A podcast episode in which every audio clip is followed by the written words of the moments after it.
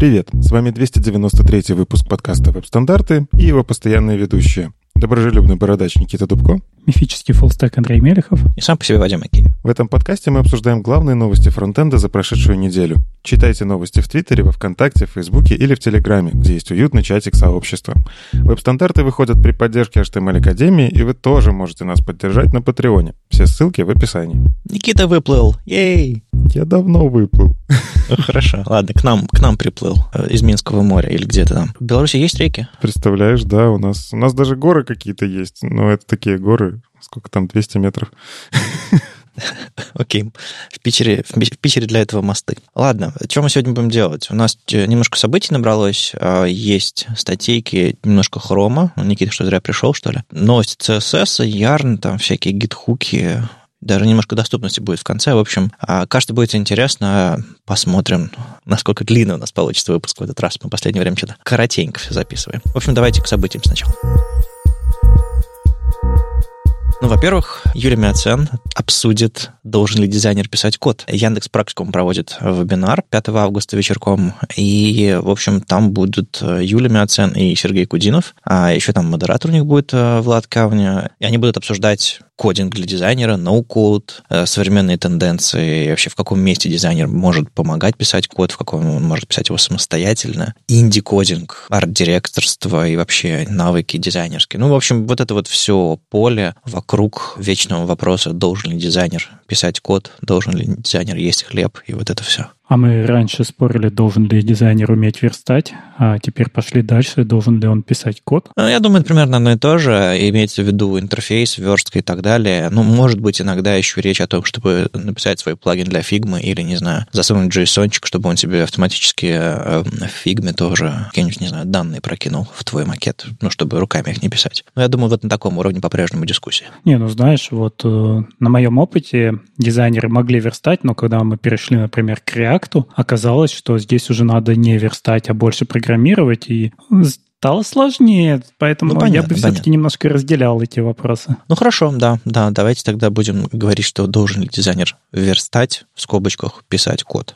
Хорошо, в общем, приходите, Юля, огонь, и дискуссия, кажется, будет хорошая. 5 августа. Всплыло, что Holy.js Moscow будет 2-5 ноября в Москве. Онлайн пишут. Я почему-то подумал, что офлайн. Потому что в Москве. Да, вот, но, видимо, потому что они по-прежнему называют Питер-Москва, видимо, типа весна-осень. И я почему-то подумал, что офлайн. Но тут написано онлайн, так что, в общем, ничего не меняется. Конференция для JS-разработчиков большая, вы все знаете, что там от этого ожидать. Если не знаете, заходите к ним на сайт и посмотреть. Там, в общем, можно купить билет, подать заявку. Про программу мало чего есть пока, ну, рановато. Про программу не может быть, потому что до 24 августа подача заявок на доклады. Ну, бывает, что кого-то приглашают заранее, там, не знаю. Да, подогревает постепенно, открывает. Да.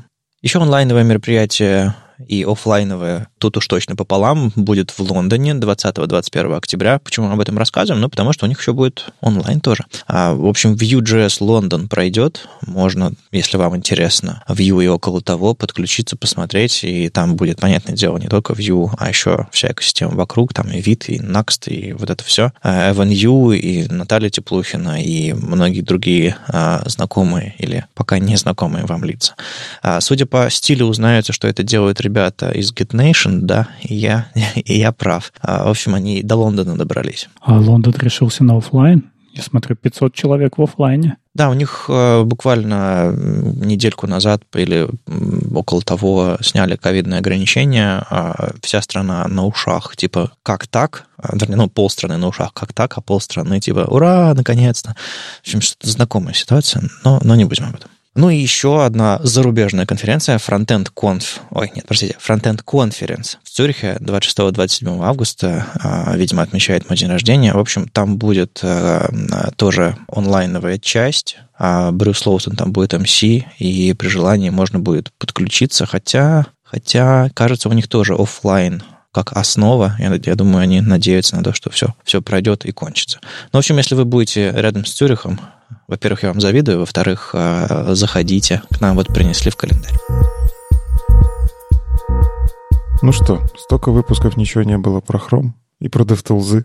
Кажется, нужно заполнить эту нишу. Как, слушай, думаешь, они ждали, пока ты вернешься, чтобы что-нибудь выпустить, или... Ну, слушай, судя по анонсам, да. Вот я вернулся, и как раз пару дней назад появилась статья «Что нового в DevTools в Chrome 93?». Собственно, Chrome 93 сам еще... Вы можете его потрогать канареечный, сам-то он еще стейбл не вышел. Но вы уже можете поиграться со всякими клевыми штуками. Ну, и я как человек, который, в принципе, в канарейке по большей части сидит, ну, мне прикольно, я с этими штуками уже играюсь. Во-первых, у них появилась интересная вещь, редактируемые поля для CSS Container Queries. Мы как-то обсуждали, что появится скоро Container Queries, но нужно же будет как-то с ними в DevTools работать, ну, потому что это новый какой-то способ. Это не просто селекторы свойства, это еще какая-то обертка для селектора. А еще в Container Queries, ну, короче, там можно подмешивать другие медиавыражения, и вот это все.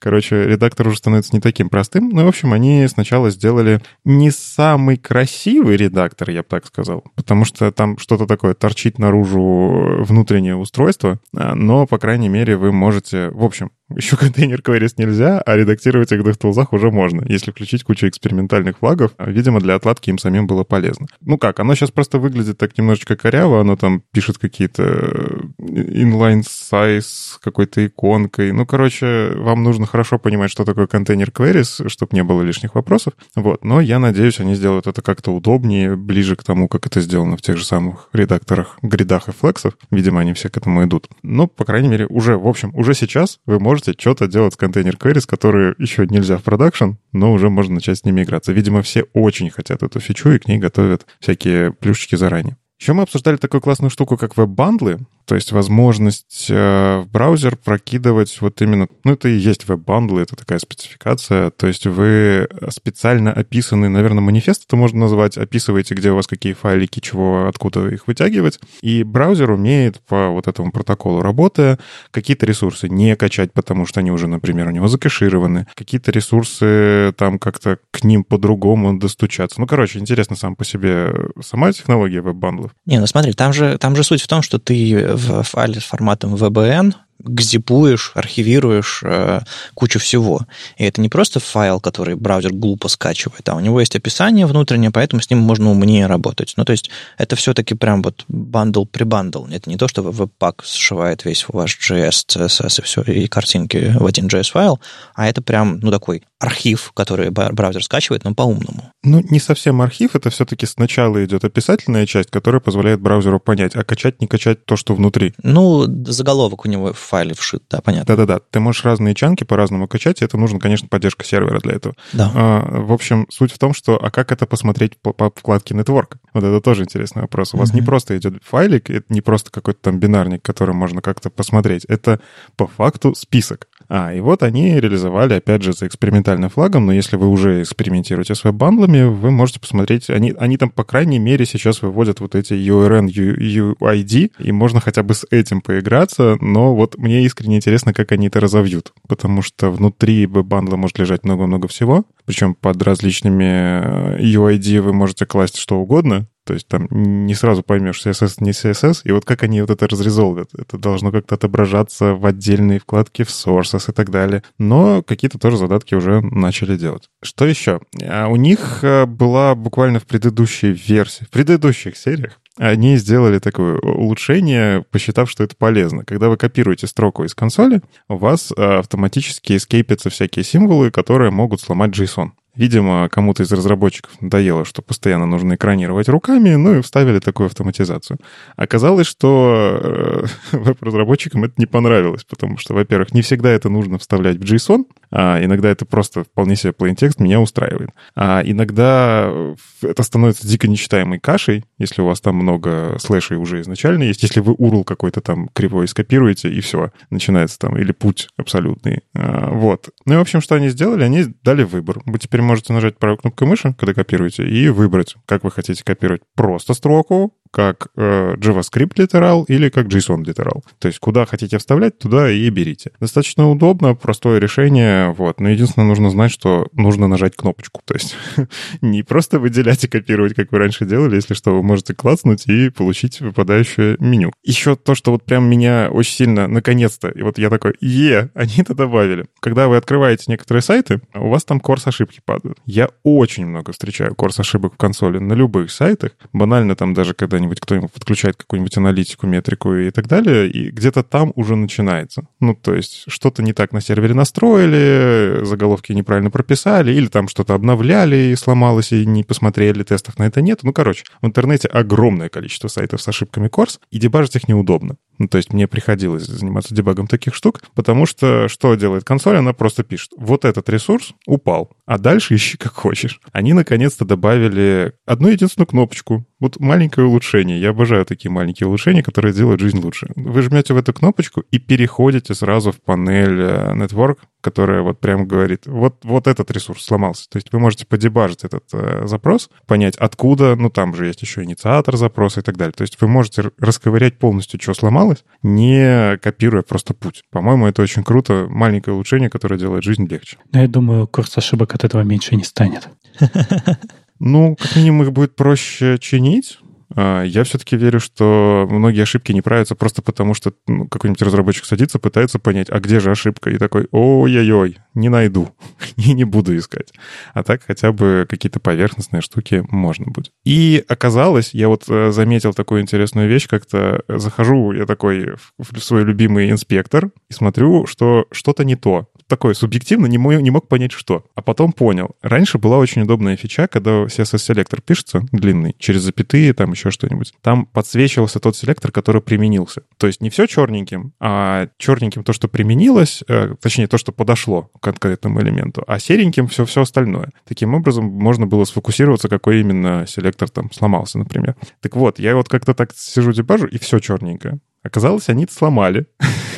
То есть они там, видимо, что-то ковыряли, делали, и в итоге эту подсветку сломали. А вот этот легкий такой дискомфорт добавился. Вот, казалось бы, простая фича, без нее уже жить не так интересно. И, в общем-то, починили. Вот, собственно, здесь в 93-м хроме они это починят, и всем, у кого была от этого зависимость, вот я узнал, что у меня была. В общем, жизнь станет чуть-чуть легче. Ну и из мелочей приятных, опять же, вы можете во вкладке Network смотреть ответы.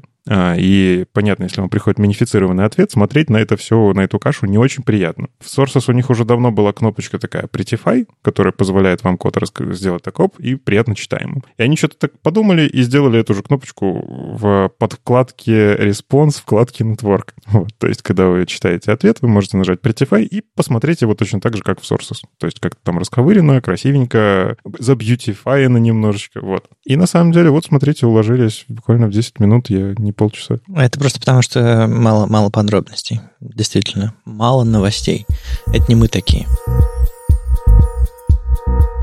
Мирям Сюзан рассказала про то, что у нас наконец-то нестинг в CSS, то есть когда вы вкладываете селекторы на уровне свойств, становится редакторским черновиком. То есть раньше это была просто идея, которую очень много перекидывали туда-сюда, а теперь это, в общем, у нас полноценный черновик, который зафиксировал все идеи, которые были, и, кажется, будет итерировать по ним, и, возможно, в какой-то момент появится и реализация за флагом. У нас выходила большая статья Ромы Дворного от CSS Nesting, это больше, чем сахар, и, в общем, если вам интересно почитать подробности про то, как эта спека появлялась, какие там есть подводные грабли и всякое такое, вы обязательно почитайте эту статью, она довольно большая, мы собрали ее из сообщений в Телеграме Ромы, он себя там ведет канал про горшочек, который не варит. Точнее, варят, да. И сшили из нее статью. Это если вы хотите погрузиться в подробности. Но высокоуровнево я, наверное, смогу вам сейчас прям рассказать примерно, о чем эта спека. Вы наверняка видели CSS Nesting во всех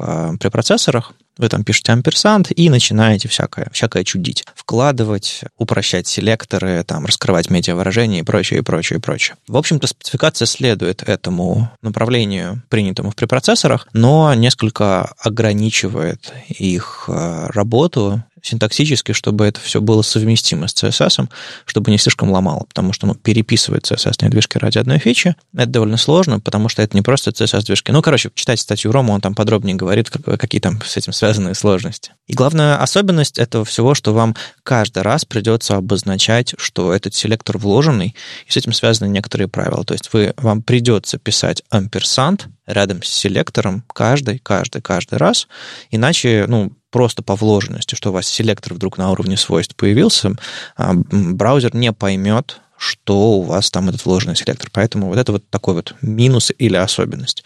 Другое дело, что вы тоже свойства не можете вкладывать. Допустим, эта спецификация подразумевает, что вы можете использовать вложенные на уровне свойств медиавыражения, что сейчас не работает. А если внутри этих медиавыражений вы опять же делаете вложенный селектор. То есть сейчас при процессорах можно написать add_media, и внутри add_media начать писать свойства прям без селектора, без этой группы. Спецификация такого не разрешает, и вы можете вкладывать media. Это очень хорошая новость, потому что вы можете инлайново какие-то штучки очень простые менять прямо вот в этой группе, но у вас не получится сделать без селектора, и вам придется написать амперсанд, фигурные скобочки, внутри add_media, чтобы все заработало. Есть такая особенность. Еще особенность такая, что вы не можете сшивать селекторы. Допустим, если вы конструировали какие-нибудь элементы или модификаторы в BEM-классах с помощью амперсанда, спека вам не позволит их сшивать, и это очень хорошая новость, на мой взгляд. По-моему, сшивание селекторов — это один из недостатков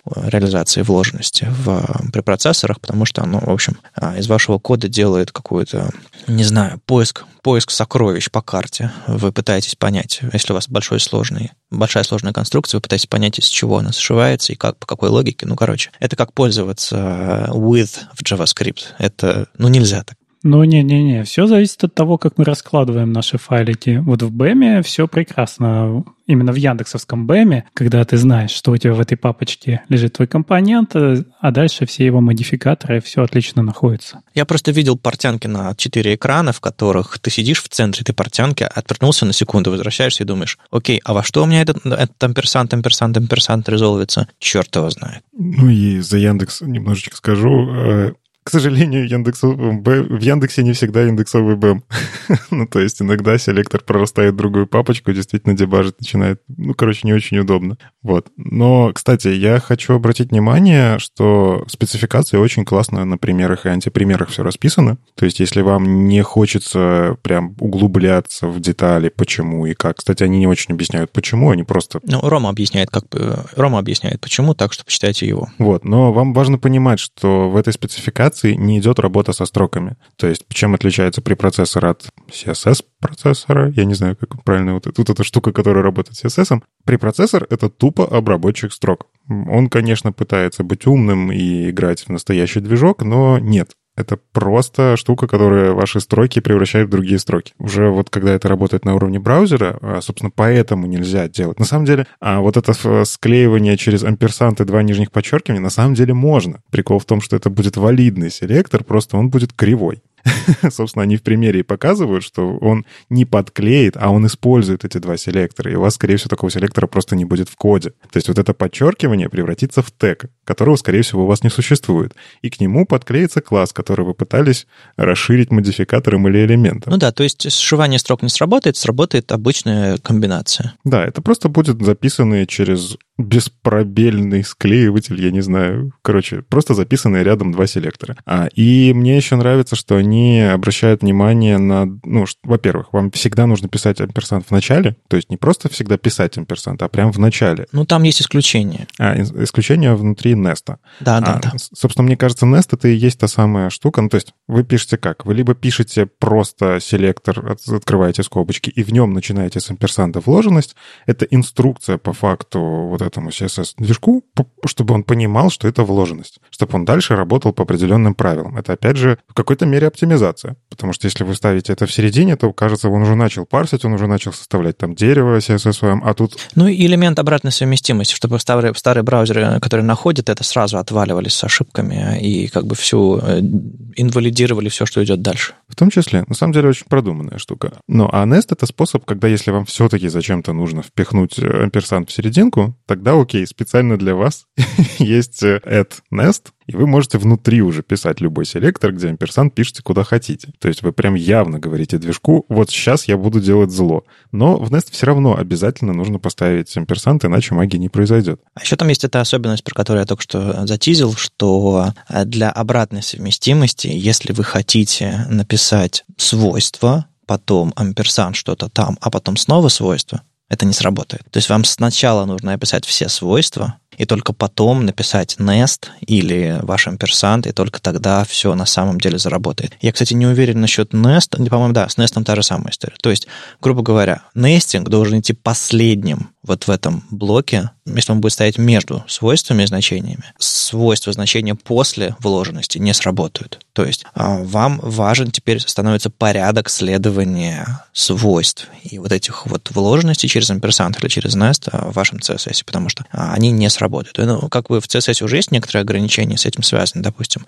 Импорты можно делать только в начале файла и вот такие вот штуки. Вот сейчас появится, возможно, ограничение, связанное с порядком. Я не уверен на 100% для чего это происходит, но мне кажется, что для совместимости, чтобы браузеры как читают? Они читают свойства, но они находят что-то непонятное с префиксом или какое-нибудь там сломанное свойство, неправильно записанное, или свойство, которое они не знают, и они его игнорируют и идут дальше. Но если они находят что-то вообще не похожее на свойство, например, какой-нибудь nest или ampersand, еще что-то такое, они его не поддерживают. Они вот эти вот свойства применяют, а дальше как бы останавливаются и переходят к следующему блоку по CSS, к следующему селектору, и начинают парсить. То есть у них есть определенный алгоритм обработки ошибок, и вот эта вот новая спека работает с ним хорошо, чтобы старые браузеры хоть что-то нарисовали. То есть, возможно, какая-то вложенность не сработает, но базовый CSS все-таки применится. Это не то, чтобы прям супернадежная вещь для старых браузеров, но хоть что-то. На самом деле, мне кажется, вот этот нестинг, он сильно переворачивает веб-разработку. То есть, когда он действительно появится. Во-первых, я все еще переживаю за ребят из DevTools. А как им, блин, теперь реализовывать в DevTools удобное чтение вот этого всего? Сейчас они хоть как-то подсвечат. А то им раньше было легко. А сейчас капец как сложно будет, потому что вот это все вложенность, что-то там наделают, и попробуй... Уже раньше ты в исходниках страдал, а хотя бы в готовом коде не так страдал у тебя весь селектор. Теперь ты будешь страдать и в готовом коде. Плюс у меня переживание, на самом деле, скорее всего, очень много багов всплывет. Потому что это по факту такое радикальное переписывание движка, на мой взгляд. То есть CSS, он изначально не был заточен на вложенность. Он изначально был так придуман, что вложенность не нужна. Но по факту разработчики движков, они всегда, если есть такие ограничения, значит, там можно впихнуть оптимизацию. Угу. И, скорее всего, все движки обложены этими оптимизациями, что окей, так никогда не будет, поэтому мы можем вот здесь просто взять и этот случай краевой вообще не рассматривать. И вот, смотрите. Слушай, браузерные движки пишут профи, а вот инструменты, парсеры, подсветку кода и все остальное пишут, так, походя, разработчики, которым нужно быстренько инструмент сделать. И я больше про инструменты боюсь, чем про браузеры, честно говоря. И вот Рома разделяет мои опасения, я буквально цитирую его слова. И на самом деле закономерно в Твиттере тут же на эту новость возникло как-то два лагеря. Те, кто говорят: «О, клево, я всю жизнь этого хотел». Вот эти люди меня так немножко что? Я просто из другого лагеря. Я из лагеря, который... А зачем? Почему люди так обсуждают этот нестинг? Почему они считают, что это что-то великолепное? Потому что я вижу, что это приведет к чему-то ужасному. То есть я точно так же в свое время посмотрел доклад Вадима «Мой ванильный CSS», и я с ним был согласен тогда. И сам, в принципе, стараюсь в своем коде нестинг применять. Вот как Андрей сказал, индексовый нестинг, вот этот в БЭМе, когда ты точно знаешь, где что искать. То есть, если разработчику удобно разрабатывать, и он точно найдет, окей. Хотя, опять же, у нас там есть запреты на нестинг больше какого-то уровня. То есть ты не можешь сделать нестинг там 7 уровня просто потому, что тебе так удобно. Тебе линтер по рукам надает и не даст это вкоммитить. А здесь вот та же история. То есть я немножечко против этой штуки. Я не понимаю, где я смогу ее применить. Вот ваше отношение какое? На мой взгляд, все, что применимо в реальности разработчиками и доступно только в препроцессорах, должно становиться частью языка. Разработчики проголосовали. Они используют нестинг много. Они проголосовали, они используют переменные много. И вот у нас появились такие немножко другие, опять же, как и нестинг, кастомные свойства. Поэтому это, естественно, развитие языка. То, что востребовано, становится частью языка. Становится несколько иначе, потому что таковы особенности парсеров, спецификаций и вообще самого языка. Поэтому вполне естественно. То есть я стараюсь абстрагироваться от собственных своих предпочтений. Я нестингом не пользуюсь в препроцессорах и вообще в своем коде, потому что, мне кажется, это усложняет чтение кода, повышает нагрузку во время чтения. Возможно, его легко писать, но потом читать его сложно. Анализировать постфактум. А мы чаще читаем код, чем пишем на самом деле. Мне кажется. Так вот, абстрагируясь от этого, от собственного опыта, мне кажется, что это абсолютно естественный и нормальный путь развития языка. Так что вперед, будет классно. И я буду, наверное, можно использовать это все для... Ну, когда либо в тех браузерах, в которых я разрабатываю, это будет нормально поддерживаться, и я это буду постпроцессить с помощью какого-нибудь пост-CSS, более совместимый CSS на первом этапе, а потом уже и вот эти штуки откручу. Я буду использовать, но просто не так дико, как во всех примерах, которые показаны. Я пока не сформулировал для себя, как я это хочу использовать. Я думаю, я дождусь до первой реализации в браузере, запишу видео и в процессе сформулирую. Но я вот не согласен с тем, что все, что используется, нужно затягивать. У нас все-таки есть этап компиляции или транспиляции, и многие вещи, которые у нас существуют до нее, они вполне могут не существовать в рантайме, и ничего страшного в этом нет. Поэтому, я не знаю, у меня в принципе нет никакого, не знаю, даже мнения по этому вопросу, потому что я особо много не верстаю, и когда я верстал, мне абсолютно хватало препроцессоров вот для этой задачи, но я мог бы и не пользоваться совсем. То есть не вижу совершенно, где бы оно мне пригодилось сейчас. Мне кажется, здесь такая же история, как с CSS-переменными. Изначально было такое когнитивное искажение, что это же, переменные из препроцессоров затащили в CSS. А на самом деле нет. Там совсем другое. Да, но это сейчас уже осознание постепенно приходит, хотя у некоторых это заблуждение все еще есть. CSS-переменные — это очень крутая штука, которая работает в рантайме. А некоторые их так и используют. Просто ставят на root, а потом используют. Типа наследование, what else. Это самый дешевый способ. Там же было видно из пети, да, что это рантайм, и это большая разница. А вот здесь оно нам, кажется, ничего не приносит нового. Ну смотри, по сути, здесь тоже получается рантайм. То есть у тебя не надо препроцессить вот эти все штуки для того, чтобы сгенерировать кучу различных вариаций. Ну, допустим, тебе зачем-то нужно вот генерировать код. Ты в рантайме можешь подменить какой-то селектор, ну, типа там. Кстати, да, в том числе эта спецификация подразумевает и JavaScript API, который позволяет nested rules создавать. Это обязательное требование к современной разработке CSS, потому что вы из JS тоже с ней работать можете. То есть ты по факту в рантайме можешь что-то подменить на другой селектор, и эти правила начнут работать по-другому, но я все еще фантазирую и не могу понять, где мне в моих задачах это нужно. То есть какая-то возможность, а как ее применить, непонятно. А представьте, что у вас... какой-то сложный универсальный селектор. Ну, это особенность декларативных языков. Там конструкция сложная, зато она супергибкая и универсальная, которая матчится на какие-то определенные условия. Ну, так работает CSS. И представьте, что прямо сейчас у вас этот сложный селектор описан старомодно. И у вас в DevTools вообще вот это вот все через запятые, через вложенность, еще что-то такое. Вы смотрите на этот селектор и не можете понять, как он работает. А если он у вас будет описан в новом способе, то есть через вложенность, вы по вложенности, по амперсандам поймете, как он устроен. То есть просто это как бы не главный use case, но просто репрезентация кода декларативного более сложных селекторов в DevTools из-за этого будет проще. Ну, еще, мне кажется, здесь история про минификацию кода может сработать. Я не уверен, но, кажется, в некоторых случаях это может замена на амперсанд. Ну, то есть у тебя в рантайме вместо длинного чего-то у тебя амперсанд. И вот это склеивание через запятую не срабатывает, хотя тут тоже вопрос. Гзип или амперсанд? Что выиграет? Ну, да. Но, кажется, Рома Дворнов в том числе, ему придется CSS3 немножечко поковырять, когда это все станет вечно зеленым. А, возможно, появится какая-нибудь там в CSSO оптимизация, которая позволит просто... Я хочу использовать амперсанды, и у меня код становится в 2 раза меньше. Ну, посмотрим.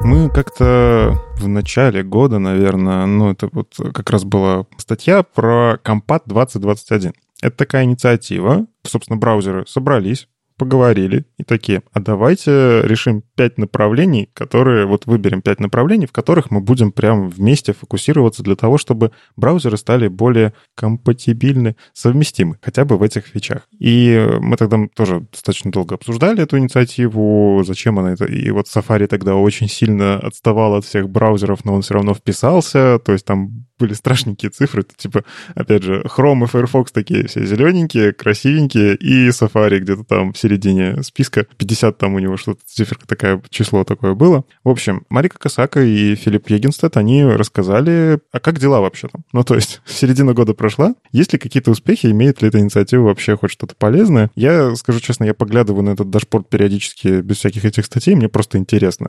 Такой соревновательный момент какой-то, да, это как смотреть таблицу, как где там твоя любимая футбольная команда в сезоне, да? Если не успеваешь смотреть все игры. И здесь похоже, я не успеваю смотреть все релизы всех браузеров, что они там фиксят, потому что некоторые фиксы очень мелкие. Но теперь все зелененькое, и на самом деле кайфово, что очень сильно выровнялись браузеры. Во-первых, Chrome все еще лидер. Ну, тут как, теперь появился Chrome/Edge, потому что делают обе команды очень много, и, кстати, команда Microsoft в том числе очень сильно поработала, и вот я потерял... с гридами, да, то есть вот... Собственно, Microsoft придумал гриды, потом спецификацию взяли, поменяли, но они сейчас все равно взяли, и GridNG, это как раз-таки кусок браузера Chromium, который отвечает за гриды, они его сильно собираются, собственно, они и дальше собираются с ним очень активно работать. Ну и в чем суть? Если коротко, флексбоксы теперь, кажется, работают везде прям очень хорошо. В соответствии с веб-платформ Tests, конечно, в этой статье очень много хвалится Chrome с тем, что у него прям все очень хорошо, но тот же самый Firefox на данный момент, если я это правильно понял, он лидирует по флексам. То есть у него все-все-все веб-платформ тесты проходят на 98,5%. То есть это самое близкое к соточке значение. Но, тем не менее, остальные браузеры тоже потихоньку багов позакрывали. И, в общем, флексбоксы вот в этой всей истории выглядят как штука, на которую сильно сфокусировались, и она во всех браузерах работает очень-очень неплохо. То есть даже Safari, у которого меньше всего по веб-платформ-тестам чиселка, все равно, скорее всего, вы с такими багами встретитесь, ну крайне редко. Хотя, опять же, есть веб-платформ-тест, нужно им соответствовать. А с гридами тоже все неплохо. И несмотря на то, что гриды на данный момент используются, вот по их статистике, всего на 9% страниц, но это рост. Ну, в любом случае, когда-то их было 0, да, то есть сейчас уже 11-я часть сайтов, она использует гриды. Это клево. И, в общем-то, Safari вот здесь как раз-таки сильно выросли. У них изначально было неплохо, но вот они сейчас 90% тестов у них проходят. И, в общем-то, это близко к значениям у Chrome и Firefox. То есть Safari обгоняет Firefox по гридам. Да, вот это, кстати, тоже интересно. Я как раз хотел сказать, что Firefox ниже по гридам, чем Safari. То есть те, кто ругают Safari, мы иногда этим промышляем. Вот смотрите, все-таки есть места, в которых Safari прям крут. Мне очень понравилось. Есть одна позиция, по которой есть даже соточка. Это position стики. Есть позиция, кстати, удачно сказал. По position стики мы как-то рассказывали про движок TablesNG, который поработал с таблицами, переписал кучу багов, они там пофиксили, 72 бага, просто переписав этот движок. И, в общем-то, это в том числе позволило пофиксить таблицы и position стики. И, в общем-то, 100% тестов проходит. То есть position стики, как минимум, в хроме абсолютно работает по веб-платформ тестов. Абсолютно крутая штука. Вы можете использовать в продакшене, не бояться за баги. Но в других браузерах пока до соточки не дошло. Так подожди, он соточку только в 93-м выбивает, который еще экспериментальный. Да, но я-то им пользуюсь. Я-то в нем, у меня все хорошо. Вот. Ну да, у вас это появится чуть-чуть позже. Возможно, статья немножко преждевременная, я согласен. Ну и с aspect ratio и трансформациями, CSS-трансформациями, там все немножечко такое, подвисшее. То есть с aspect ratio, на самом деле... Большой рывок в том, что Safari, в принципе, в 15-й версии в бете уже это реализовало. То есть до этого, в принципе, не было реализации, а сейчас она есть. И это хорошо. А вот CSS-трансформациями, судя по всему, все браузеры немножечко отложили. Потому что, скорее всего, это какая-то часть движка более другая. То есть тут не layout, тут работа по факту с тем, что уже отрисовалось, и нужно потом каким-то образом математически преобразовать. То есть, опять же, с точки зрения движка, это два разных слоя, можно так сказать. И, в общем-то, да, там немножечко подзабили, но пишут, что мы планируем, что там что-то будет.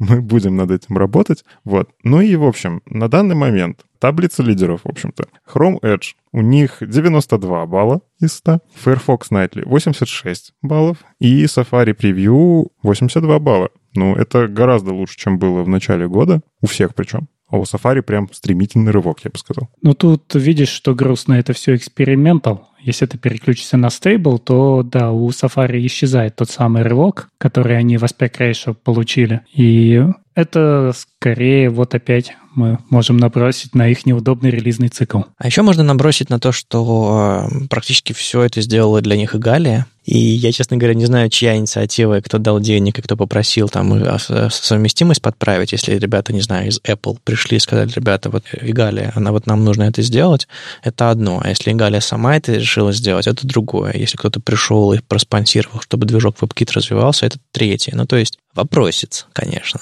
к релизным циклам и к тому, кто это делает. Ребята из проекта WebKit с адресами apple.com или или сторонние люди, которые хотят, чтобы WebKit развивался. Ну, в любом случае. Я, кстати, все больше замечаю, что Igalia становится серьезным игроком на рынке. То есть это уже для меня Igalia — это уже разработчик браузера. Пускай это... Они как будто бы делают не свой браузер, а чужой, но делают его лучше. И такое полезное волонтерство. Ну как, они вообще за это деньги получают в том числе. То есть им донатят на Open Collective в том же самом. Но большие молодцы. Я искренне им благодарен. Все-таки не на Open Collective они живут. К ним приходят люди с конкретными заказами, компании, у которых нет собственных, скажем так, инженерных команд, которые разбираются в браузерах, потому что браузер — это такой достаточно элитная область программирования, мне кажется, поскольку там есть... Не просто нужно разбираться в языках, а еще в особенностях браузеров, стандартов и всего остального. Это такая довольно узкая область, в которой не так много людей. Поэтому они работают как консультанты и, в общем, такие аутсорсеры, я не знаю даже, как это точно назвать, и для Хрома, и для WebKit, и для Firefox я тоже слышал. Ну, мне все-таки такая штука кажется очень полезной, такое направление очень кажется полезным, потому что, ну вот смотри, я как разработчик браузера, скорее всего, у меня там есть какие-нибудь спринты, есть какие-то цели, которые надо реализовать, и чаще всего, судя, опять же, по релиз-ноутам Хрома, это новые фичи. То есть, скорее, иногда, я верю, бывает такое, что для того, чтобы реализовать новую фичу, приходится пофиксить старые баги, потому что иначе просто не реализуешь нормально. Но Chrome, он все-таки, мне кажется, такой скоростной какой-то поезд, который мчит вперед. У него там сзади иногда, конечно, что-то вагоны отваливаются, как, например, подсветка синтаксиса в DevTools. Но они мчат, вот прям. Слушай, ну они хотя бы local storage не ломают. Да, Safari, я говорю про тебя. Есть такие паровозы, произведенные еще в 19 веке, которых нужно подталкивать. Им нужно со стороны помощи. И, к сожалению, у железнодорожной компании, которая эти паровозы выпускает, уже другие планы на другие... Ну, короче, я уже так сильно ушел в аналогии. Но когда тебе приходит команда крутых вообще механиков, которая берет такая... Мы знаем, как сделать хорошо даже в старом паровозе, и делают это клево. Ну, короче... Мне очень нравится, что делает Igalia, и мне очень нравится сама эта инициатива Compat 2021, которая, как минимум, позволяет фокусироваться.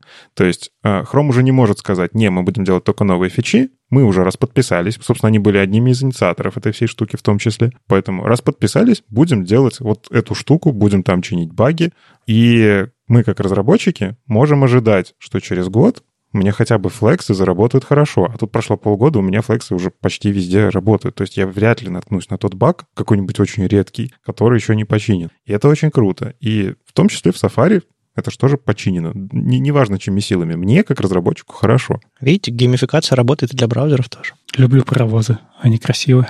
А я, кстати, в Бресте ходил в музей паровозов. Поэтому у меня такая аналогия прошла. Я посмотрел на старенькие паровозы, это клево. И у нас вышел недавно Yarn 3.0, и вот что удивительно, эта новость не вызвала никакого, наверное, ажиотажа. Единственный комментарий, который я увидел у нас в веб-стандартах, да, что я еще на второй Yarn не перешел, а тут третий вышел.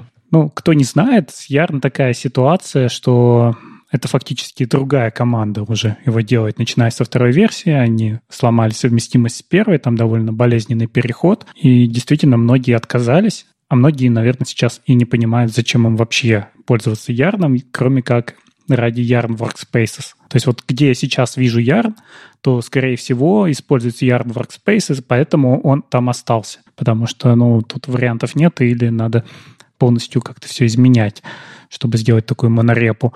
А больше я даже не знаю, кто бы сейчас активно именно. Ну, подожди, а хайп? Как же без хайпа? Ну, то есть это типа альтернатива. Иногда хочется пользоваться альтернативными штуками. И я, в принципе, частенько вижу в очень простых open-source проектах в ридме написано Yarn, чего-то там. Ну, или у них либо на работе Yarn, либо просто старая привычка. А какой Yarn? А какой-нибудь. Да, чаще всего там первый. И это идет из Фейсбука, где как раз использовался первый Yarn. Люди, которые делают второй Yarn, они уже, никто из них не работает в Фейсбуке, и он никаким образом с Фейсбуком не связан. Никаким, ни лицензиями, ни какими-то обязательствами, ни core-контрибьюторами. Ну вот как раз они пишут, что никто из них, из разработчиков, в Фейсбуке не работает. И я помню вот этот вот процесс разделения, там как раз что-то обсуждалось, что чуть ли не авторы первого Ярна были против того, что появился второй. Я немножко подзабыл эту историю, но на самом деле это, наверное, два разных инструмента. Ярн, начиная со второй версии, вот у него вышла третья версия, которая не только делает легкую миграцию со второй версии, но они также говорят, что вы можете легко мигрировать с первой, даже чуть полегче, чем с первой на вторую. То есть фактически заменить один инструмент на другой, а дальше побежали. Возможно, чем-то похоже на историю с ангуляром, да, когда у нас был один ангуляр, а потом появился другой ангуляр, и вот у него стали мажоры расти, а тот ангуляр забыли. Ну, что здесь из интересного они показали? Да, то, что они подключили тот же самый Open Collective и GitHub Sponsors, и вы можете спонсировать этот проект, если он вам нравится. Отстрелили Node.js и по мелочам уже поработали над дополнительными вещами. Например, вот у них очень легко было подключать разные модели резолва модулей, и можно было как раз подключить вот этот их Yarn PNP, либо резолвить по-старому в папочку, и они подвезли еще один модуль, NM-мод, когда мы тоже немножко иначе ставим наши модули. Ну, то есть какая вообще претензия у нас всегда к нод-модулям? Это то, что у нас нод-модули, там, огромных размеров папка. Рядом мы ставим еще один проект, и в нем снова огромных размеров, а модули у нас одни и те же. И когда-то это PNPM пытался решить через симлинки. Вот похожую вещь затащили и в Yarn, и, по-моему, в NPM тоже есть этот режим работы. Я, кстати, подзабыл, есть или нет. Что-то они хотели такое включить. Ну, главное, что он построен на симлинках. Plug-and-play, вот они его назвали тогда в Yarn, и вот сейчас третий режим работы они предлагают, когда у нас появляются локальные симлинки. Если у нас в каких-то подпапочках появляются те же самые модули, что лежат в другой подпапочке, то мы их можем между собой локальными симлинками связать и не раздувать нашу папку node-modules. Или глобальная, но это тот же самый режим, что уже у них был. Ну, такая специфичная штука, и не факт, что она будет работать стабильно, но тут они хвалятся именно тем, что сама их архитектура позволяет экспериментировать и подключать разные механизмы резолва нод-модулей, если вам надо. Там немножко улучшили shell, то есть вывод ошибок улучшен. ESBuild подключили. Это тоже довольно интересная вещь, что внутри Yarn можно билдить и подключать разные плагины. Например, вот к тому же самому билду Ярна можно подключить плагины, и туда подключить плагин ESBuild и сделать билд вашего проекта, в общем-то, через сам Ярн. У нас как-то все идет вот к таким комбайнам, и люди в будущем будут выбирать, похоже, между комбайнами, а не между набором того, что вот мы здесь поставили NPM, к нему там веб-пак, к нему еще что-то. Нет, вместо этого мы будем выбирать, мы используем вид или мы используем, получается, Yarn или еще какое-нибудь решение. Не, но это все равно комбайн, поскольку тебе для этого нужен плагин. То есть поставить зависимость в NPM и прикрутить его как скрипт, это, ну, та же установка плагина, просто, ну, API чуть более ручной. Ну, может быть. В целом, как я уже говорил, вот у меня как-то в жизни Yarn нет. И в тех проектах, в которые я захожу, Yarn отсутствует, поэтому каких-то особых эмоций от выпуска третьей версии я не испытываю.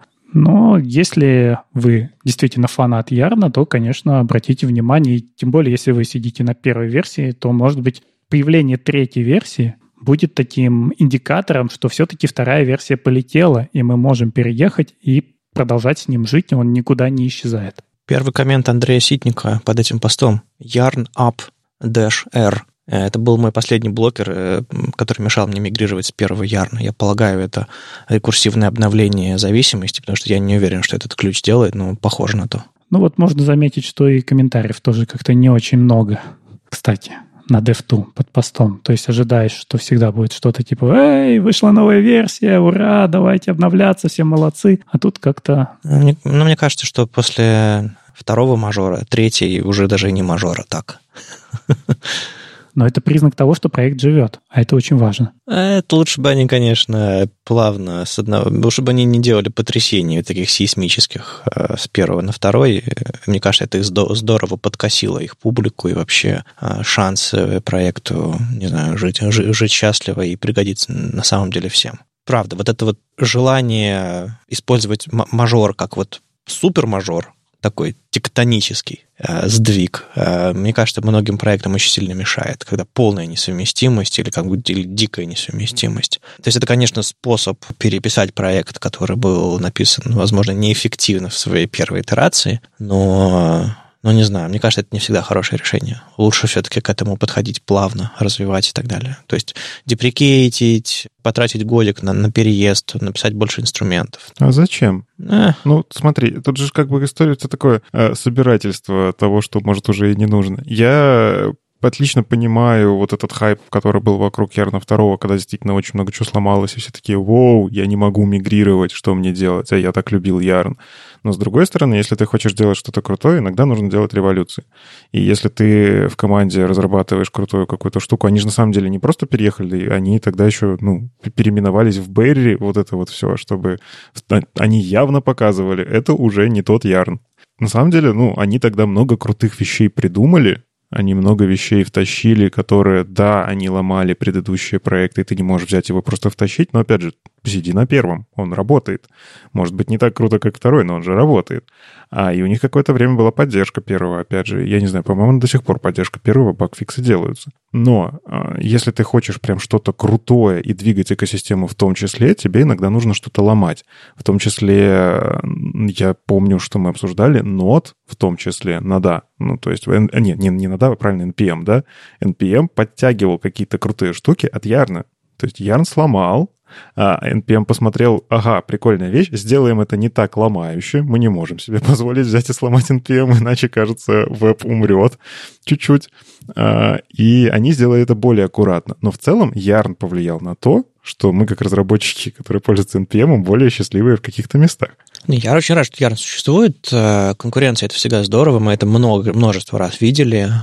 И видели обратное, когда конкуренции нет, и продукт такой, типа, такой длится сам по себе в режиме поддержки, и у него нет поводов двигаться быстрее или интереснее. Круто, что есть. Я скорее про саму модель тектонических мажоров, которые типа хоба, мы все переписали, хоба, мы все переписали. Потому что, ну, грубо говоря, если ты чувствуешь тенденцию 1.0, 2.0, вот такую вот прям бых, и пыль оседает, то когда выходит третий, ты такой: что, опять? Думаешь, ну, наверняка в четвертой снова бабахнет. Короче, это вызывает недоверие, и, мне кажется, это вредит проекту. То есть я исключительно об этом. А то, что он существует, то, что он приносит много нового, клевого, безусловно, как минимум держит NPM на цыпочках. Ну, бывает такое, что все-таки нужно переписать, потому что есть такой принцип, что вот мы писали первую версию, потом мы поняли, как надо, и вот вторая версия, если ее написать с нуля, она будет лучше. И у них была возможность. Нам в Симвере нужно понятие супермажор. Тут переименовались. Не, ну они же назвались Berry. Считай, что это супермажор. Меняем не циферку, а прям название. Так они же все еще называют Yarn 3.0. Где там Berry? Ну, репозиторий называется Berry.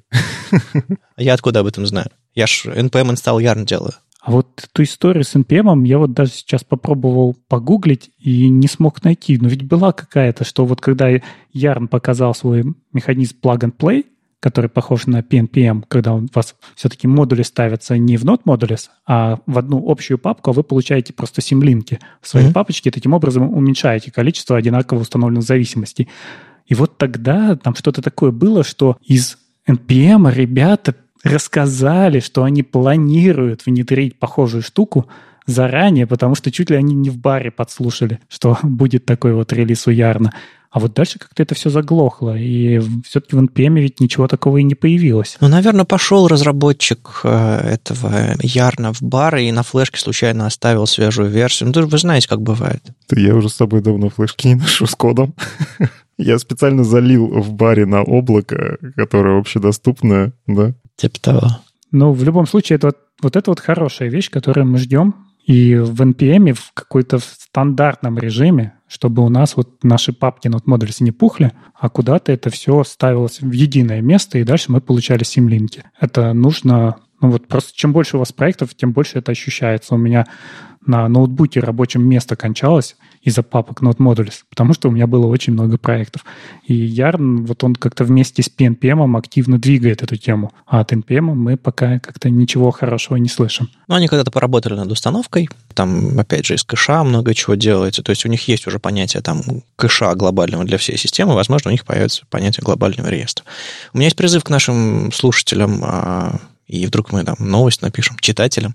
Расскажите, есть ли у вас Yarn в проекте, почему он там есть? Вот честно скажите, типа это хайп или все-таки вам это нужно?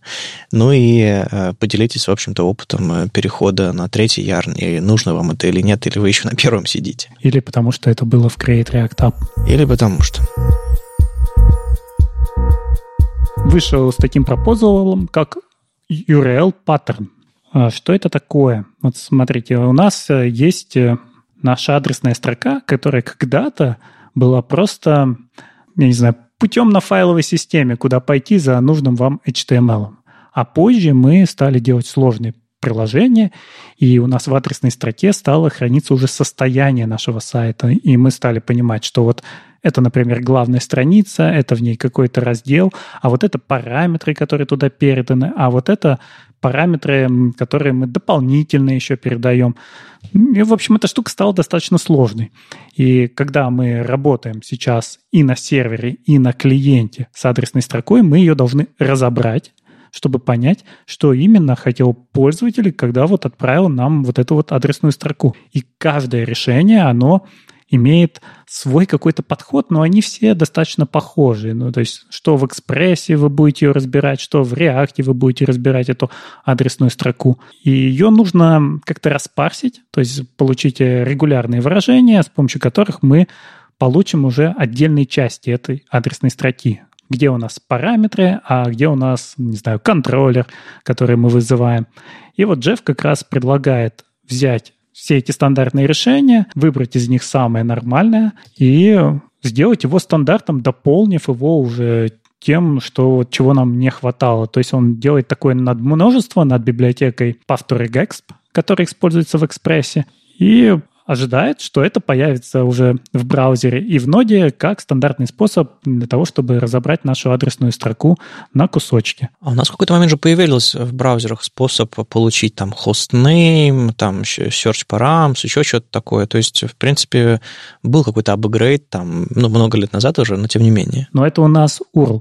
Ты ему можешь скормить, и он распарсит, но ты не можешь туда вносить паттерны. Вот здесь самое важное, что ты можешь прописать паттерн вот для этой своей центральной части, ограниченной слэшами, что ты можешь указать, что там здесь стандартное, вот здесь двоеточие, это то, что должно меняться, здесь ты матчишься на звездочку, например, и дальше ты вот эти паттерны можешь скормить уже своему коду и сказать, если наш URL попадает на этот паттерн, то это вот эта конкретная страничка, а сейчас я из тебя подостаю остальные параметры. То есть это, в общем-то, упрощает создание роутинга на сервере и на клиенте. Ну, то есть главная ценность в стандартизации разбора, чтобы во всех юзер-агентах и во всех там средах одинаково парсилось, обрабатывалось и так далее. Это как, не знаю, общая отвгшная спека по всяким штукам, которые там внедряются в браузеры. Да, фактически минус одна зависимость, которую не нужно теперь вести и на клиент, и на сервер, и стандартизация между всеми фреймворками. Ну, вот тут получается, например, что чем ценен Express? Это то, что у нас есть способ разбирать наши входящие запросы удобно и делать middleware. И вот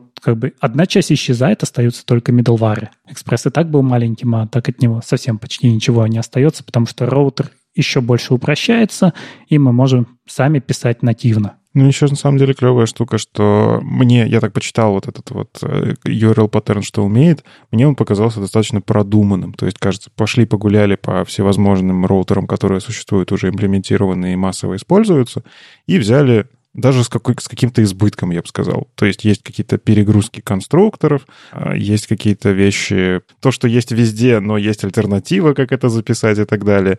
Ну и мне нравится вот эта элегантность, что по факту это такая нашлепка поверх регэкспа. То есть если вы умеете писать регулярные выражения, то URL-паттерн, он просто добавляет вокруг регулярных выражений какую-то такую автоматику, которая уже разобьет на какие-то чанки, кусочки, которые вы можете... Причем именованные. Мне вот нравится, что там сразу тебе именованные штуки. Там хочешь, чтобы это была часть, не знаю, как файла, он тебе это положит куда надо. А в регулярках же уже вроде появились именованные тоже матчи, или как это называется? Да-да-да, в том-то и суть, что по факту это такая вот регулярки научились это делать, и URL-паттерн. О, мы же можем это использовать. Ага. Просто регулярки писать не так удобно. То есть ты можешь именовать все что угодно теперь, но Ну, это не самый удобный вообще API. То есть, в целом, если у вас в проекте есть регулярки, и вы их постоянно разрабатываете, ну, есть риск посадить баг.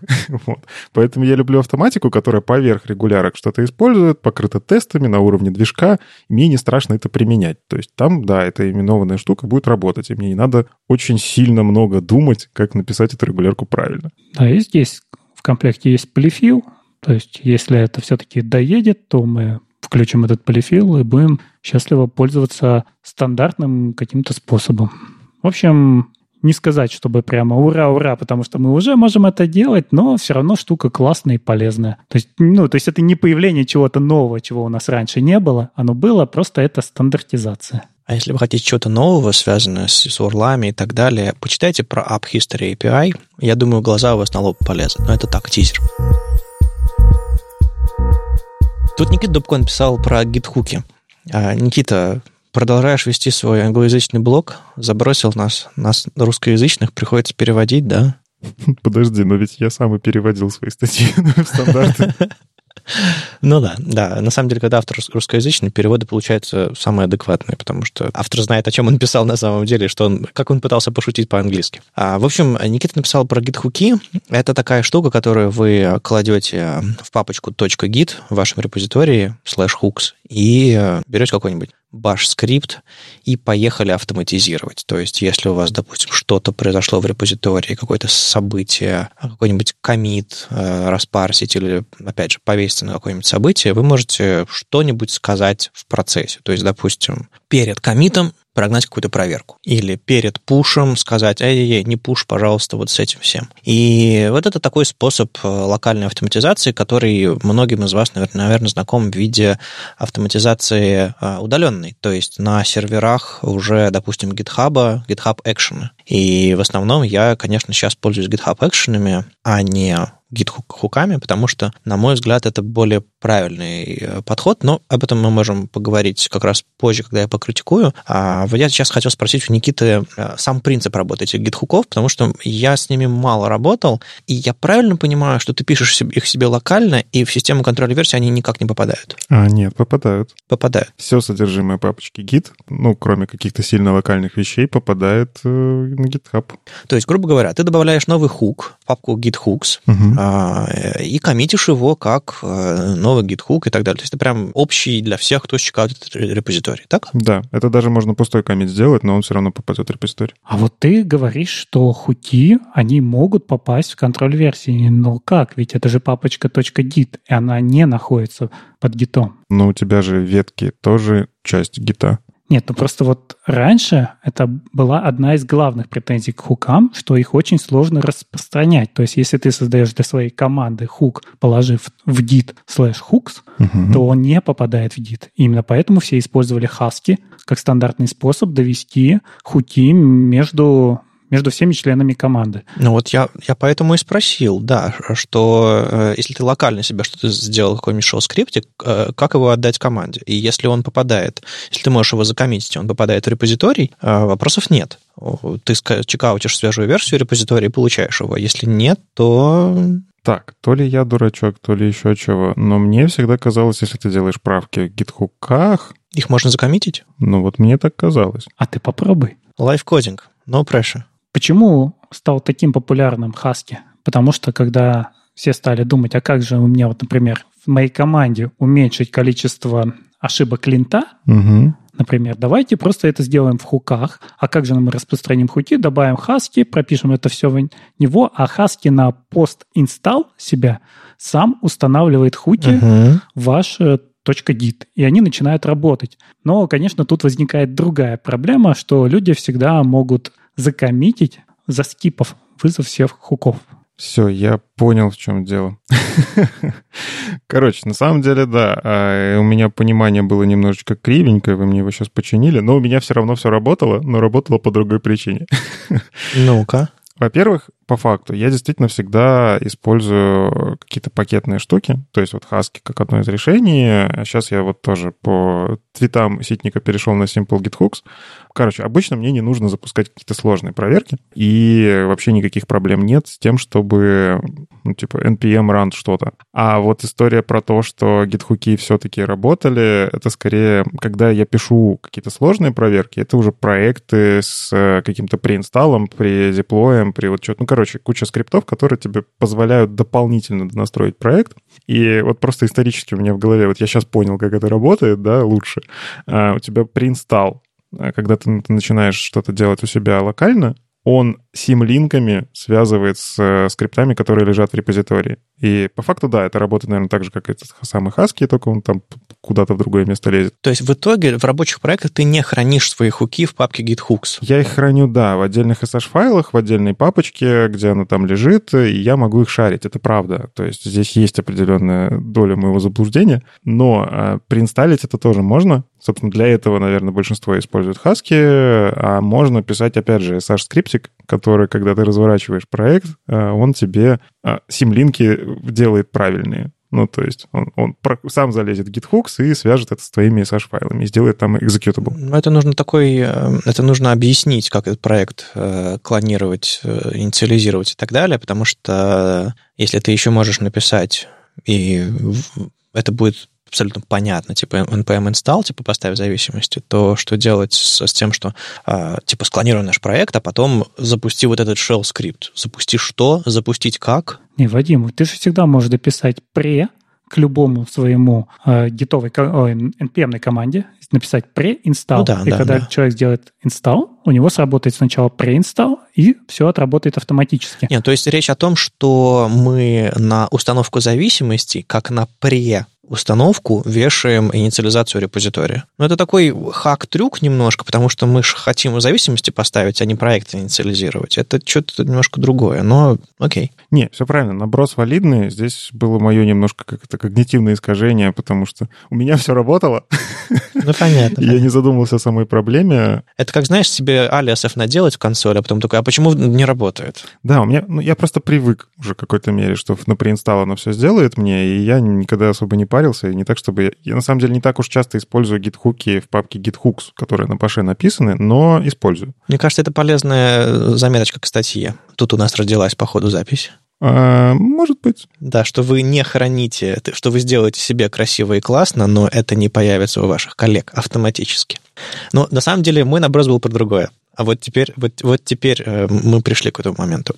Так получилось, что наверняка твой опыт, про который ты сейчас говорил, который немножко исказил твою реальность, он на суперпроектах с суперколлегами, которые прошли все эти AA, AAA и quadruple A собеседования, которые умеют все, прекрасно понимают и так далее. У меня больше опыт работы в open source, с новичками или с людьми, которые, они знают 3 команды. Git add, git commit, git status, может быть, 4, git push, git pull. То есть это все, что они знают. И когда они приходят в консоль, они такие, это место, где я стейджу, коммичу и пушу изменения. И как только у новичка что-то в консоли ломается, кричит на них, они думают, это ошибка, я не знаю, что мне делать. А тем более, когда ты в интерфейсе сидишь, вообще расслабился, откинулся на спинку кресла, такой на кнопочке нажимаешь, commit, stage, push. Ты точно не ждешь ошибок. И точно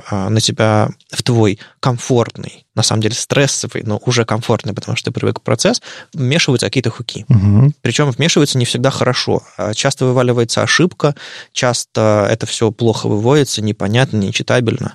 И я сталкивался с тем, что если у вас проект публичный или рассчитанный на новичков, которые не умеют очень подробно работать с ошибками, просто с зависимостью, которые боятся ошибок в консоли, потому что очень часто, постоянно что-то ломается. А вот с такими проектами хуки — это очень плохая затея, потому что они комфортный процесс написания кода ломают, выкидывают тебя из него, то есть ты все уже сделал, все хорошо, ты просто коммитишь, отправляешь, и они тебя выкидывают, отвлекают, пугают и так далее. То есть с новичками и с open source, с людьми менее опытными, это работает именно так. на супер работу, где с супер коллегами, да, можно договориться о чем угодно. Так вот, на мой взгляд, подобные вещи нужно делать на GitHub Actions, чтобы код, который ты пишешь себе локально, ты можешь порекомендовать эдитор конфиги, линты, еще что-то такое, чтобы оно просто работало.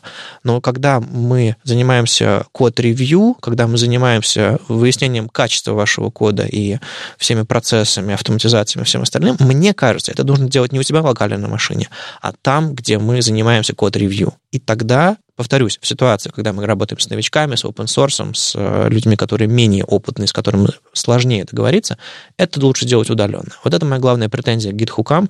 Ну, кроме того, что это башнянка, а на баше писать, это, конечно, еще то развлечение. С тобой немножко все-таки не соглашусь. Смотри, я не считаю, что мир разработки должен быть дико комфортным, что ты должен нажимать кнопочки и получать такое удовольствие, еще и зарплату за это обалденную. Ну, типа, шахтеры в этот момент такие, ни хрена себе в этом программисты, это вас еще и сообщения об ошибках пугают. Это мое мнение, субъективное, опять же. Но смотри, тут история... Люди должны страдать, я не разделяю твои ощущения. Люди не должны страдать, но если ты можешь настроить автоматизацию для того, чтобы сделать проект легче, и иногда эта автоматизация говорит, что ты ошибся, это значит, что ты должен исправить ошибку, а не «О, боже, меня уязвили тем, что у меня что-то вылезло в виде ошибки». Не-не-не, подожди, я тут...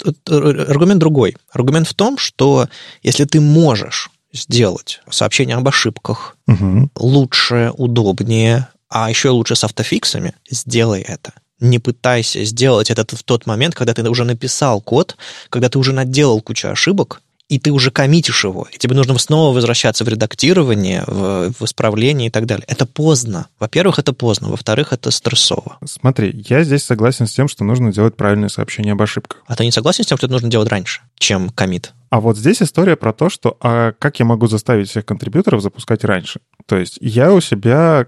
Почему я, собственно, подсел на гитхуки? Почему мне эта практика нравится? Я начал замечать, что я делаю много действий одинаково перед тем, как, например, запушить. То есть я всегда себя приучиваю делать какие-то там линтеры запускать, тесты иногда запускать, ну, то есть в зависимости от проектика, чтобы быть уверенным, что состояние приложения нормальное, оно зелененькое. И мне не нужно будет запускать, опять же, все GitHub Actions для того, чтобы проверить, что это все зелененькое. Потому что, когда я уже запустил GitHub Actions, я уже, скорее всего, закрыл ноутбук и пошел гулять. И я... оно теряется там время на то, что я потом возвращаюсь, или я на другую задачу вообще переключился. Я жду, пока автоматизация прокрутится. А по факту я сейчас нахожусь в контексте, я сейчас могу запустить эти все штуки, проверки, и сейчас поправить, еще до того, как отвлекать вообще ревьюеров. Кстати, отвлекать ревьюеров от их контекста тоже такое себе. Вот, и вот здесь моя претензия. Кстати, Вадим, ты вот немножко не прав, потому что включение в каких-нибудь хуков не предполагает, что у тебя отключается автоматика. Автоматика на сервере должна быть всегда и обязательно, потому что всегда можно запушить снова verify. Моя претензия в том, что таким образом мы людям внушаем идею, что пушить можно только готовое, а по-хорошему ты должен все время коммитить и пушить. Вот оно не готово, оно где-то в середине еще, там половина тестов не проходит, все равно запушит ветку, у тебя сломается ноутбук или еще что-то случится, завтра у тебя это останется. Окей. Да, черновик, статус pull-реквеста черновик, драфт на GitHub, это, собственно, аргумент. Да, и из-за этого приходится в таких проектах, где включены хуки, постоянно работать с новой verify. И только в момент, когда ты все доделал, уже его отключать. И в итоге... Какая-то работа бесполезная. Ты много раз прогоняешь это вот по недоделанному. Ну, подожди, смотри, опять же, я за то, что любой инструмент нужно использовать разумно. Если вы могли заметить, тесты, например, я не предлагаю в хуках запускать, потому что я тоже считаю, что вместо того, чтобы писать новый verify, который по факту делает хуже, лучше тесты отдельно в том же самом CI запускать, и они, если что, упадут и так далее. Да-да-да, а почему ты? Потому что тесты могут быть длинными, сложными, и они вмешиваются в тот момент, когда ты пытаешься сделать очень простую операцию. Git stage, git add, commit, push. То есть это две очень простые операции, которые ты хочешь, чтобы они прошли как можно быстрее, чтобы ты доставил свой код. А вот история с линтерами, я уверен, что ты можешь даже драфт сделать с правильным editor-конфигом. Я уверен, что ты можешь драфт написать CSS с правильными, с зеленым линтером. То есть все-таки должно быть какое-то состояние приложения, что если кто-то разворачивает твою ветку, у него билд как минимум проходит. Не, ну смотри, там частенько в черновиках pull-реквестов или, в принципе, когда ты фичку пилишь, какие-то части кода комментируются, а у тебя в линтере написано, у нас комментариев в коде не должно быть. Или не должно быть неиспользуемых переменных. Они у тебя там затянулись сейчас, а ты как бы кусочек кода закомментировал, и что, ты идешь и вычищаешь их везде, просто чтобы у тебя это все-таки закомментилось. А тебе нужно просто сделать стейдж и переключиться временно на другую ветку, поработать и потом вернуться назад к своей работе. И твоя ветка, она никому не обязана, она может быть сломана, и это нормально. Ты ее еще не предложил, это драфт. Ну, короче, я понимаю твои аргументы, но, кажется, опять же, тут история про то, что инструмент нужно подбирать под проект. Ну, то есть, если в твоем проекте действительно возможно состояние сломанной ветки, и я понимаю такие проекты, open source, кстати, здесь очень подходят, в том числе вот то, что у нас веб-стандарты, статьи в очень большое количество итераций публикуются, и в целом там переписать, не знаю, добавить раздел конференции, например, будет, я уверен, тоже через драфт писаться, и тоже сломано несколько раз. Там, скорее всего, это не нужно, и там, опять же, Git позволяет писать no verify, если ты не хочешь хуки. В консоли, наверное, а в гуях не факт. Можно. Галочку ставишь, ну, в идее точно галочка. Ну, в идее это понятно, миллион галочек, я про другие нормальные интерфейсы. Вот смотри, какой образ. Ну, все-таки, короче, возможность такая есть. Короче, я просто, как правило, такие штуки, такие автоматизации прикручу к мелким проектикам своим, в которых, как правило, я буду единственным контрибьютором. Ну, вот правда. И для меня это клевая автоматизация в плане того... Она мне несколько раз спасала причем. Ну, то есть я люблю, чтобы у меня код был хороший, проверки зеленые, вот это вот все. И я делаю коммит, и он такой, о, ты тут вообще-то в коде плохо сделал. То есть я бы все равно запустил этот линтер, почему бы и нет, но он у меня запускается автоматически. То есть я пишу не git, не npm run lint css, npm run lint.js, или делаю обертку npm run lint. Я делаю git commit, и он сам запускает весь этот линт, который я и так бы запустил. Почему бы и нет? А если он еще и фиксы делает в процессе, которые, ну, типа, автофикс взял, запушил, я вообще не думаю. Тут, конечно, фанаты притера радуются, ненавистники притера такие... У меня есть более радикальная версия моего аргумента. Вот сейчас в проекте, над которым я работаю, у нас есть репозиторий, который мы специально сделали максимально простым, настолько простым, что там не даже пакет JSON. То есть мы хотим сделать так, чтобы люди без окружения, просто с текстовым редактором, могли отредактировать, собственно, исходники этого. Там даже не код, там текст, по сути, чтобы люди могли отредактировать этот текст, закоммитить его, и потом уже какие-то автоматизации закрутились, завернулись там. То есть у них может даже не быть ноды установлены или каких-нибудь других утилит. И вот возвращаясь к этой башнянке, которая, ну да, наверное, баш запустится там на Маке, на Линуксе. Написать баш shell скрипт какой-нибудь, который на баше, который еще и на винде нормально запустится, это тоже отдельный челлендж, потому что нужно писать его умно, чтобы он у всех запустился.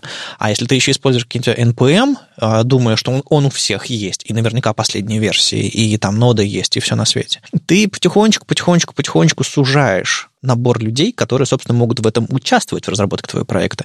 И типа он такой коммитит, а у него там ошибка вываливается, а у вас ноды нет. Какая нода? Я просто коммичу. И вот это вот снова барьер. Повторюсь, я говорю про open source, я говорю про новичков, я говорю про ситуации, когда у вас есть тесты, но их можно запускать на другом этапе. Ну, значит, тебе не нужны хуки. Ну, типа, опять же, это инструмент. Да, наверное, мы все-таки пришли к тому, что есть претензии у Андрея, есть претензии у меня, есть интерес у тебя, и, кажется, хуки — это не то, что нужно радостно добавить в каждый проект, перекинуть туда все ваши тесты, все ваши линтеры и все, что у вас есть, чтобы оно запускалось как можно раньше, потому что это портит жизнь людей. Может портить жизнь людей, а может помогать. Еще раз, я все-таки за то, что, ну, повторюсь, тесты запускать на хуки — это плохая практика, я тоже против. Собственно, кстати, у нас когда-то, по-моему, какие-то тесты запускались в Яндекс.Поиске, что-то такое. Короче, была какая-то операция, которая капец как долго работала, и людям действительно жизнь ухудшалась, потому что, как правило, это проверка зеленая, а время занимает. Ее выпилили. Потому что это, опять же, это инструмент, который должен делать лучше и легче. А я абсолютно поддерживаю то, что линтеры должны запускаться. Возможно, опять же, вот эта история про то, что нужны драфты с закомменченным кодом и так далее. Но у нас разработчики умеют no verify, если так надо.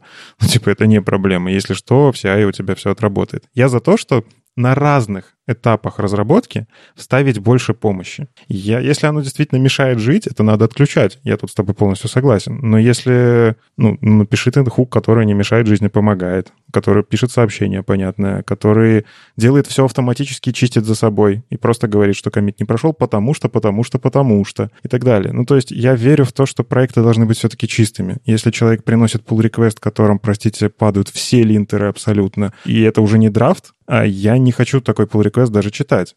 Потому что он тратит мое время на то, что уже линтеры проверили, сказали, там плохо. Это новичок, это черновик, это такое радикальное. Нет, я говорю, если это не черновик, человек говорит тебе, почитай уже, я тебе принес pull-request и вливаю его, а у него все линтеры падают. Зачем мне такой pull-request тратить время? Он же даже линтеры не поправил. Но здесь... Еще раз, мы никогда не должны хуками заменять CI-ку. И CI-ка точно так же в любой момент прогонит все эти тесты и не даст создать тебе pull-request. Абсолютно согласен. Опять же, тут история про то, что дополнительный слой. То есть точно так же мы тесты можем запускать локально, мы можем запускать их в CI, мы можем их на билд запускать еще в системе, которую ты билдишь, чтобы там еще тесты гонялись. То есть, настроить пайплайн настолько, что у тебя максимально не дает ошибкам пройти. И это просто дополнительная штука, которая, да, создает барьеры для новичков. Тут я с тобой соглашусь, и, наверное, если проект заточен под новичков, наверное, оттуда гитхуки надо убрать, потому что им будет сложно. Потому что я помню, как в HTML Академии, когда был наставником, там просто объяснить, как GitHub работает, это отдельная история.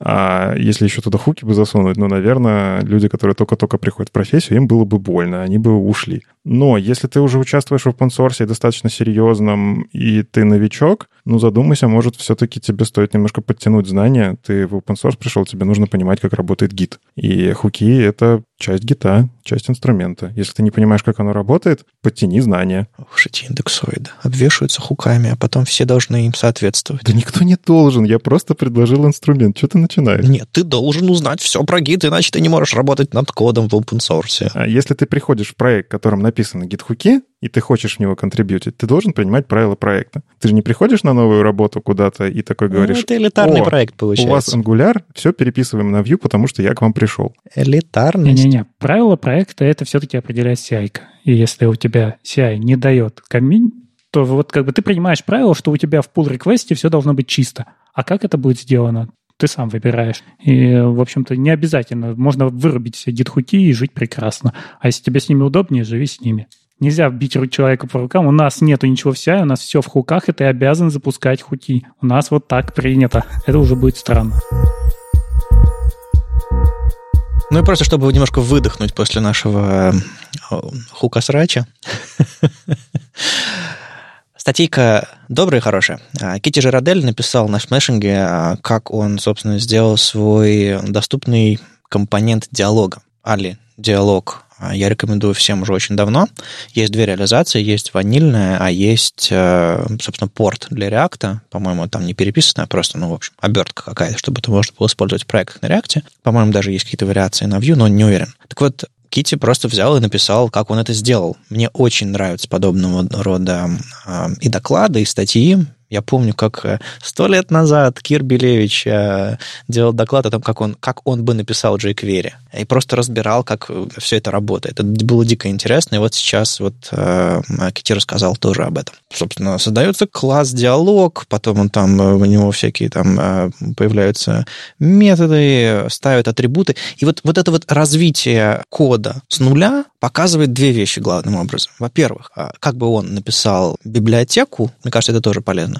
А во-вторых, какие сложности есть с модальными диалогами и как их нужно учитывать. Потому что модальность — это очень особый такой момент, который мне как раз в работе с консолью не нравится, потому что консоль модальна, она не показывает тебе ничего, кроме того, что ты у нее попросил. И ты в текущий момент времени перед собой видишь историю твоих запросов, которая уже не актуальна. И твой текущий запрос нужно снова показывать. Такая же модальность, наверное, есть в модальном диалоге. Ты работаешь только с одним компонентом, фокус внутри него должен быть закольцован, ты должен объяснять, что это модальное окно, тебе нужно очень внимательно развесить обработчики кликов на кнопку закрытия, на оверлей, который находится под этим модальным диалогом, правильно описать все обработчики событий из клавиатуры и так далее.